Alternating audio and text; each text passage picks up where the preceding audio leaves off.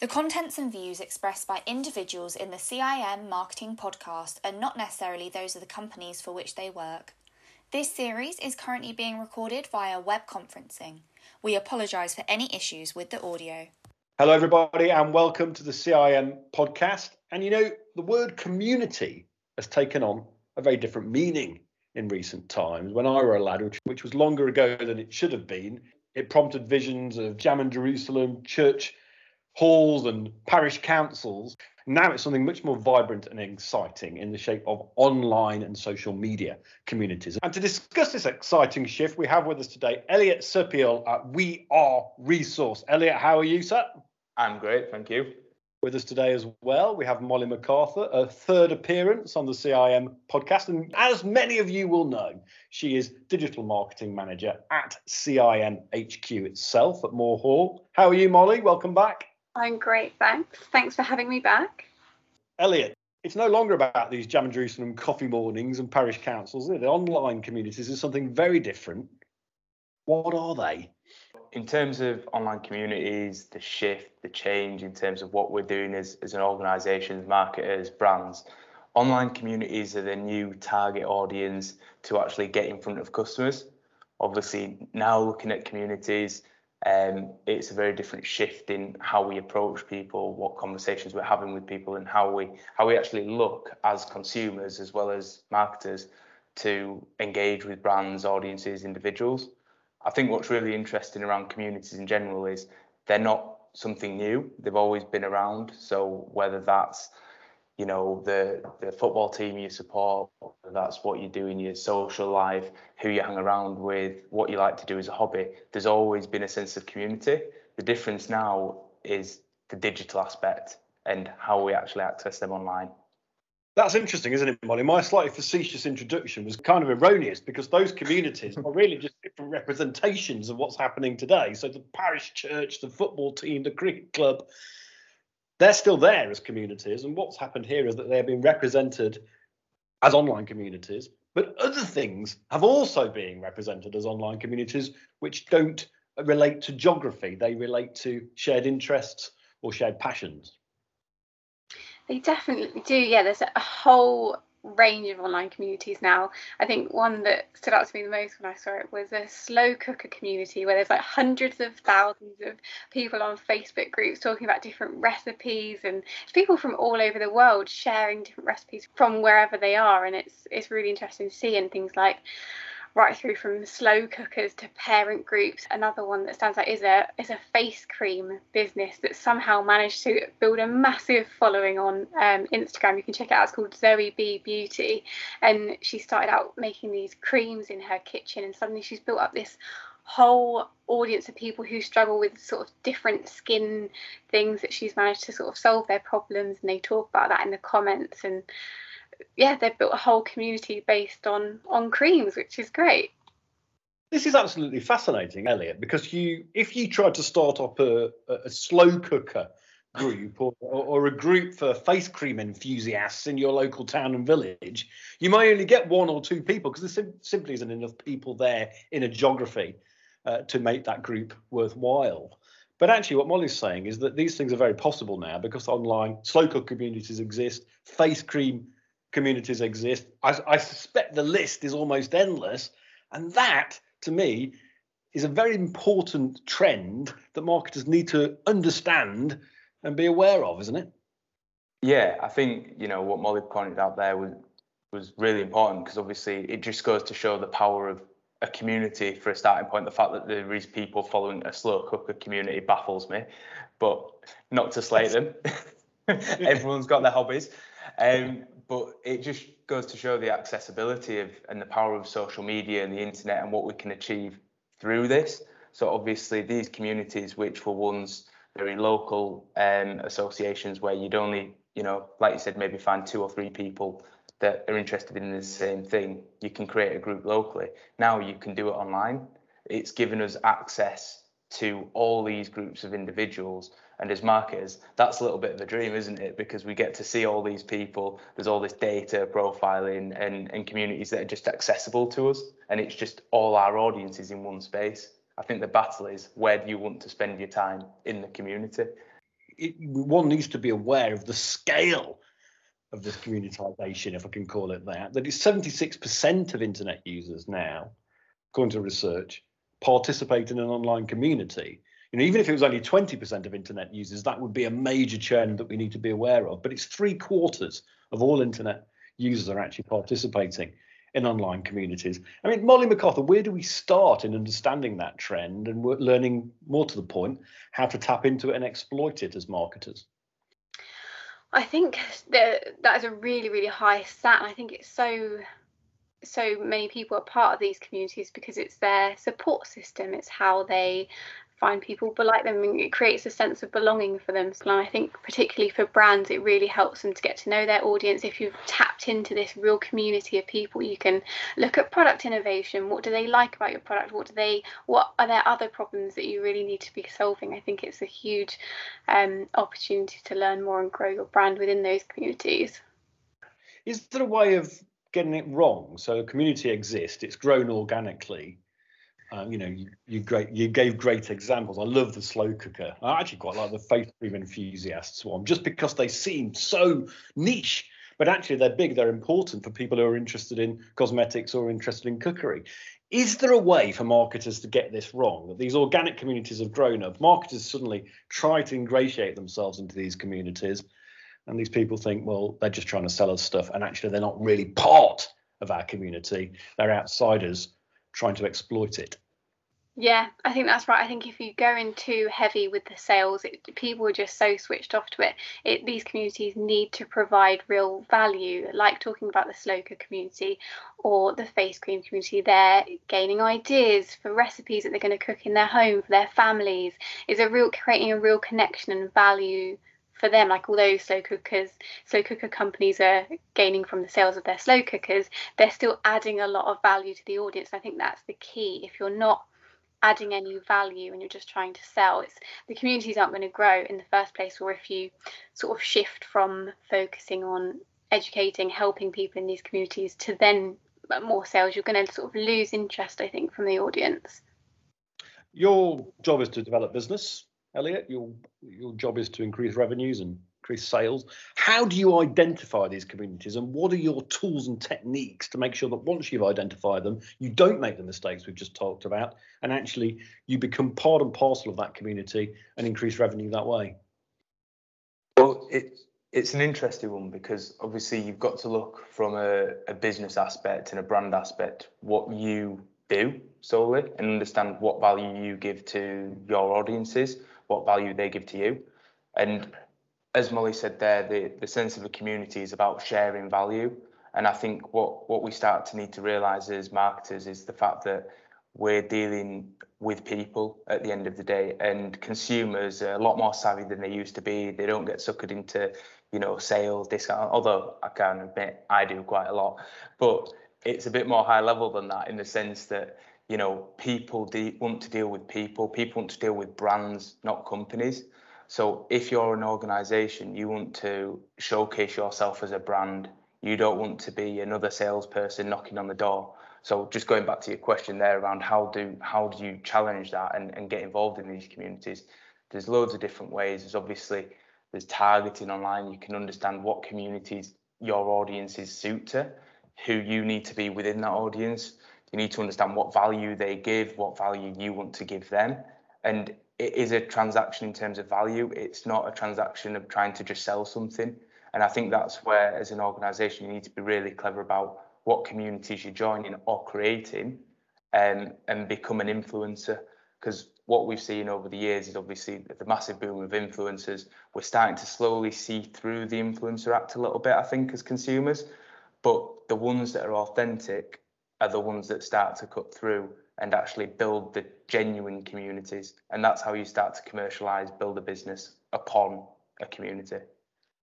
In your business, you must see both extremes of that scale. You know, the really expert value adders and the really clunky uh, online salesman, if you like, for one of a better, for one of a better phrase, and everything yeah. in between. How do you convert the people at the sort of the wrong end of the scale to the right end of the scale? What what sort of coaching, what sort of methods do you use to get people to to to become those value adders that you're talking about?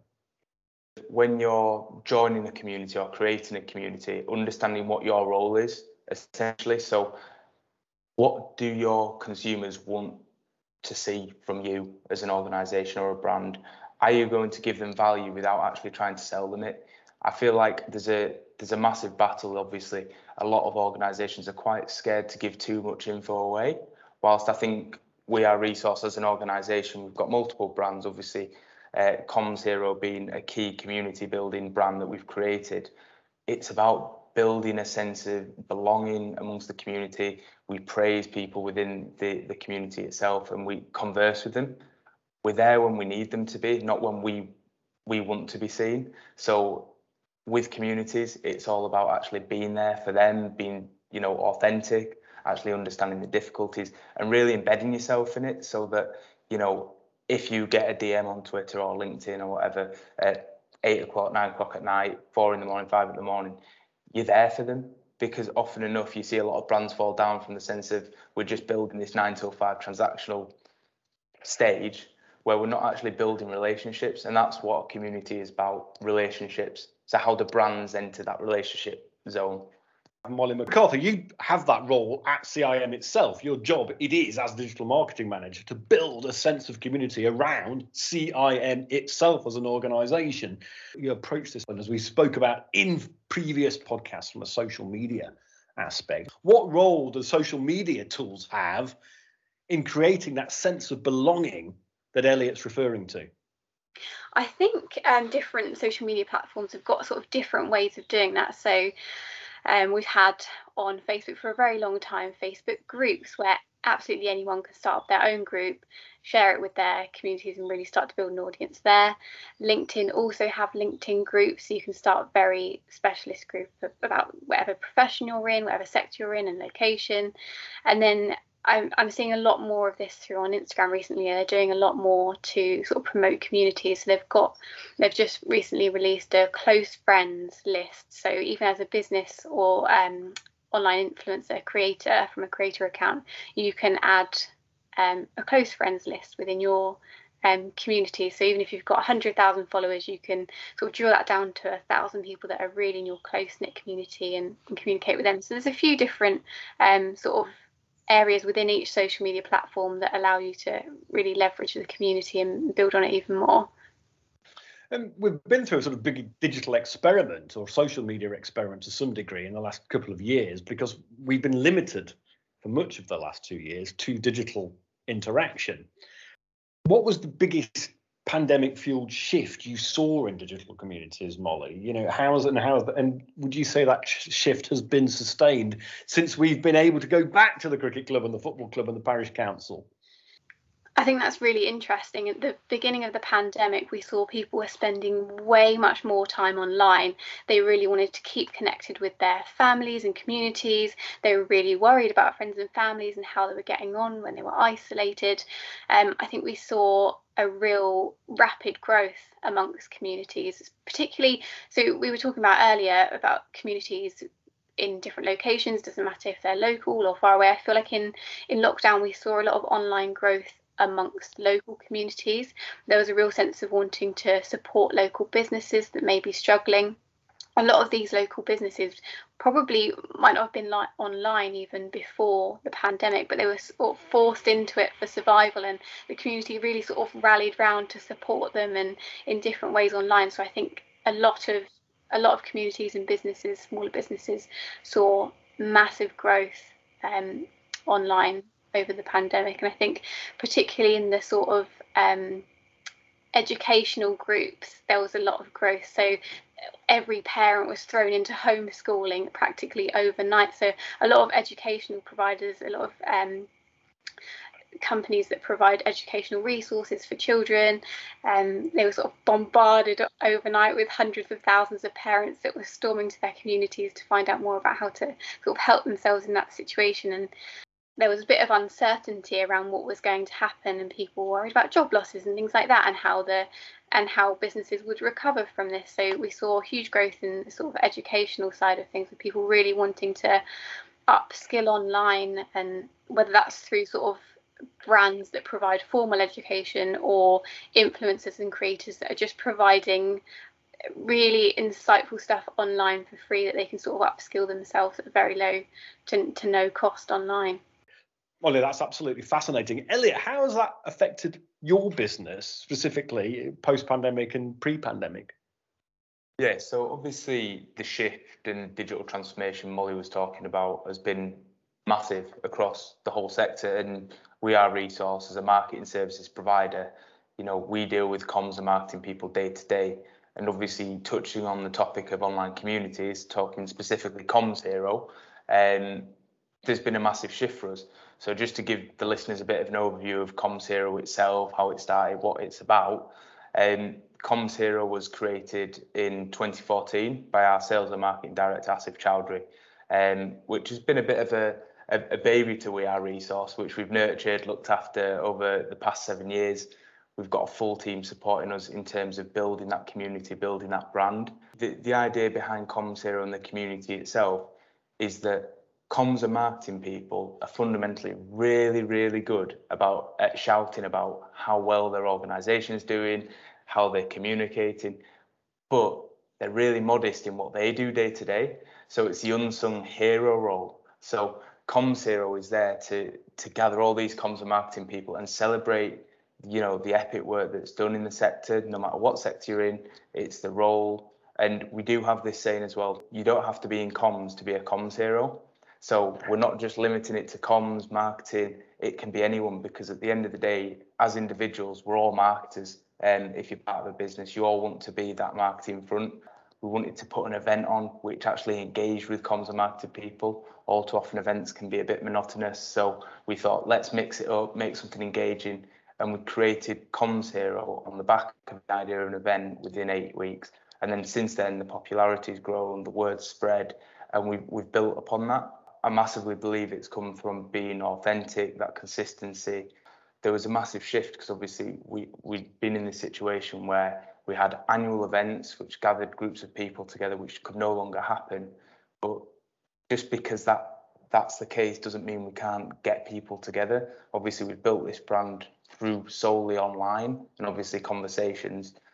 There was a massive opportunity there to actually get people together, keep our name front of mind, keep that support going. But what it's shown is that community and online community can be so strong when done in the right way. So obviously not trying to commercialize every aspect of it. It's just a fantastic tool to be speaking to our audience as an organization. We are resource, but showcasing what value we can offer through the services, through the packs we've sent out, but without actively selling them to these individuals, but as goodwills and celebratory. So the power of digital has been more prominent than ever because of lockdown.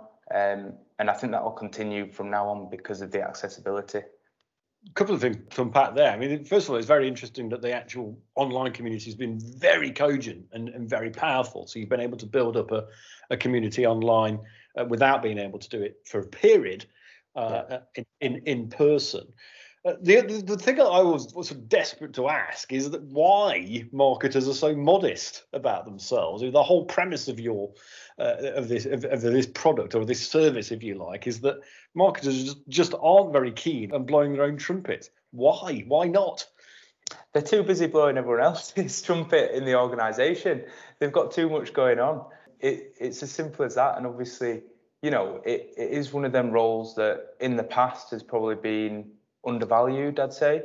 Obviously, lockdown was a very interesting one because when when COVID initially hit, I think the importance of comms and marketing roles suddenly became a lot more prominent than previous because now what we've been doing the day-to-day marketing stuff for all these years covid's hit we're going into lockdown we need to communicate with people and now we need to be front of mind through this period where business is shaky most likely in most instances where we need to be in front of customers in front of our audiences who's going to do that it was the marketing departments and comms departments so you know, the heroics that have shown over the past couple, uh, couple of years has been fantastic because we've been able to share that as a, as a community. And I think what's really important about Comms Hero is, you know, we build champions within the community. So we don't need to necessarily market ourselves. We just need to be there, spreading the right message, keeping in contact. and people will do the championing for us. You're a curator of these these heroes. You're there to, almost as a neutral voice to give these these people, these heroes of our industry, a platform. Yeah, hundred percent. And I think that that's what Comms Hero is all about. You know, we've got a fantastic team here, and we're, we're in a position where we we've got a very open mind to how we treat our marketing ourselves. And obviously, if we're approaching our own marketing in the way that we want to showcase for our customers, the marketing will do the work for us. We don't necessarily need to worry so much about you know selling the individual products, although we do as a business. But it works for itself because if you're curating that, if you're building this brand up within organizations, you know, who's the first person they're going to think of then when they want to work on a comms piece, a marketing piece, or a project? Who's done it really well? Who's built an online community? Uh, we are resourced, and I think that that's what's nice about it. Build it, and the revenue will naturally come. Is the message, is it? Yeah, I think I think it, it's all down to authenticity. I think you've got to be relevant You've got to keep up with the times and actually understand your audience. And what we've done with all our brands we've created, I know we've created plenty, but we build relationships and it's about people to people marketing. It's not, we're not trying to do business to consumer in a sense where, you know, we're dealing with people as an organization, we're dealing with people as a person. And I think that's what's nice because if you understand your audience and where your audience lies, as predominantly Twitter, LinkedIn, you know, we're there, we're active, we're engaging with them, but we're building relationships. We're not, we are worrying about the commercial aspect in the background in terms of, right, how do these convert, but we're not forcing that on people. And I think that's where businesses can easily get it wrong because they see a community, hell for leather, straight in there with their promotions, discounts, ads, and they're not building a genuine relationship. They're just looking for one thing, and people see through that. Are, are social media platforms getting this, Molly? Are they grasping this? It sounds strikes me as an extremely important lesson that Elliot's giving here. In your experience, are social media platforms really grasping this trend of community-related content and how to sort of subtly soft sell, commercialize it without being a, a hard, clunky salesperson about it? They definitely are. I know this is something that Facebook has been focused on for quite some time. So there was a lot of research done into how um, online communities, people spending too much time online is infecting their real life relationships and communities and how people don't even say hello as they walk past each other in the street anymore. So Facebook really picked up on this sort of negative press that they were getting and made this promise that they were really going to push communities. So I, they do a lot in the background um, without promoting themselves to support financially smaller communities and um, all these communities that we were talking about here. And they do a lot to develop the tools and the groups that we were talking about with different They have focus groups and surveys where they really try and build on what they've got there. Um, but yeah, I think all social media platforms are really aware of this, and some move faster than others in developing. I think LinkedIn's one that's particularly slow in this area, but Instagram and Facebook are really doing a lot to push that. Why is it slow, LinkedIn? What's what, what's it getting wrong? I think it's it's potentially just the way their business is. I know they tried stories recently, which is years after it had been bought out by Instagram and other platforms, and it just didn't work. I think it was it was a nice idea. I think it could have been a really great insight into people's day-to-day life. What's it like to be a CEO and getting snapshots of people's days? but the way that it was set up, it wasn't. Um, most people, I think, use LinkedIn on a desktop and you don't get stories on the desktop, or you didn't at least when they rolled it out. So they've sort of missed the mark a little bit there, and way too late in the game. So I know they've they're they're scrapping the whole um, stories now, but yeah, a little bit slow. It'll, it'll, it'll give us all hope that one of the biggest social media platforms in the world to get some things wrong sometimes. That's a lesson for us all. Elliot, how are you innovating at Comms Hero and trying to get ahead of those trends so you don't make silly mistakes like LinkedIn did? I'd like to say it's really simple for us, but that'd be too easy, wouldn't it? But basically, it's just understanding what what your customers are looking for, where they are, what's relevant. Obviously, I'm not there on TikTok just yet, and I don't think I will be at all dancing. But you know, if you take a look at the new social media platforms that are coming out, you know, TikTok being a massive one in terms of growth through lockdown, organisations that have taken advantage of that have reaped massive rewards in terms of building the communities. But equally, there is negatives to joining certain communities in terms of or social media platforms because you've got to be very careful what your brand perception is as well. I think that that's one really important thing to know, especially with using your brand online to engage in online communities. You're now more under the spotlight than you've ever been with online. So anything you put out there on the internet, it will be seen, it will be saved, it's on record. So as a brand, you've got to be very careful what conversations you're jumping into, who you're having conversations with, what communities you're getting involved with, and equally just how you want your brand to be perceived. If you're quite a serious brand, professional, TikTok might not be the account for you. You might be more focused on LinkedIn. So understanding what is relevant for your audience is a massive way to stay ahead of the curve. And I think that digital transformation that has forced everyone onto the internet a little bit it's about staying ahead of that curve and trying something different. There's a there's a saying from from Comms Hero which is hashtag dare to fail, and that's what we try to do day to day. So everything we do as a brand and as an organisation, we look to do something a little bit different. You know, if if you're pushing the boundaries with your brand, as long as it's sensible, you'll get a response. If it fails, it will fail but without trying, you'll never know what's going to work and what's going to be that that differentiator for you. Um, and it's about standing out now because the crowd, the community is so saturated with other organisations, with everyone online. You do have to stand out. You can't just do the standard scheduled posts. I mean, one really interesting thing from what we do as an organisation, um, we don't schedule any posts.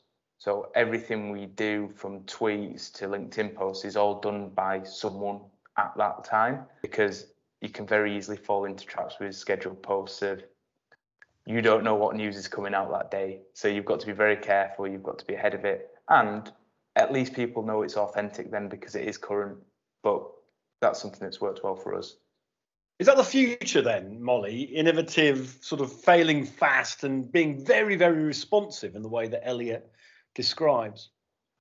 Yeah, definitely. I think that's really interesting to hear that you don't schedule any of your posts. And I, I do see companies um, fall into that trap where it's sort of the same repetitive thing that's just out on a schedule. But yeah, I definitely think the sort of online communities will continue to grow. I think we'll see sort of a rise and fall as trends come and go. Maybe slow cookers won't be the hottest thing for a long time, but right now that's that's what is. And um, yeah, I think they'll go from strength to strength do you have faith in the marketing industry to continue to sort of extract that value? I mean, fascinating testimony from Elliot is that the way to extract value is to not try too hard to extract the value, which is to create the platform, become part of that community, and the value in terms of revenue will naturally come to. Do you have faith in the industry to sort of get that, get to grips with that uh, sort of soft sell um, approach and extract the maximum value from these communities in the years to come? Yeah, I definitely do. I think as long as we're focused on the value, what are we adding to our audience? There's a really good book actually that talks a lot about this. It's called Super Fans by Pat Flynn, and it will tell you in detail all about how to build a really engaged community online. So I definitely um, recommend giving that a read if it's if building an online community is something that you're working towards. But I think the key is sort of being clear on your vision and your purpose, what value you're going to add, um, and like Elliot said, just being engaging, replying to comments. I think is really key because that's sort of getting people love it when you engage back with them. They're taking the time to tag you in a post or reply to something that you've posted, and if you're um, giving that time back and responding to them, I think that really starts to create the connection. Be a comms hero then and be rewarded, Elliot. Yes, yes, love that. Thanks very much for both of you. And I hope that you will both return on the podcast very soon. It's been fascinating talking to you today. Thanks, guys. Thank you so much. Appreciate it. Look no further for your own digital marketing community. Join us as a subscriber of the CIM Marketing Podcast today to make sure you're up to date with all of the latest episodes. You can also join the conversation by following us on your social media platform of choice, where we'll share our latest content and resources. Thanks for listening. We'll see you soon for the very next episode. CIM Marketing Podcast.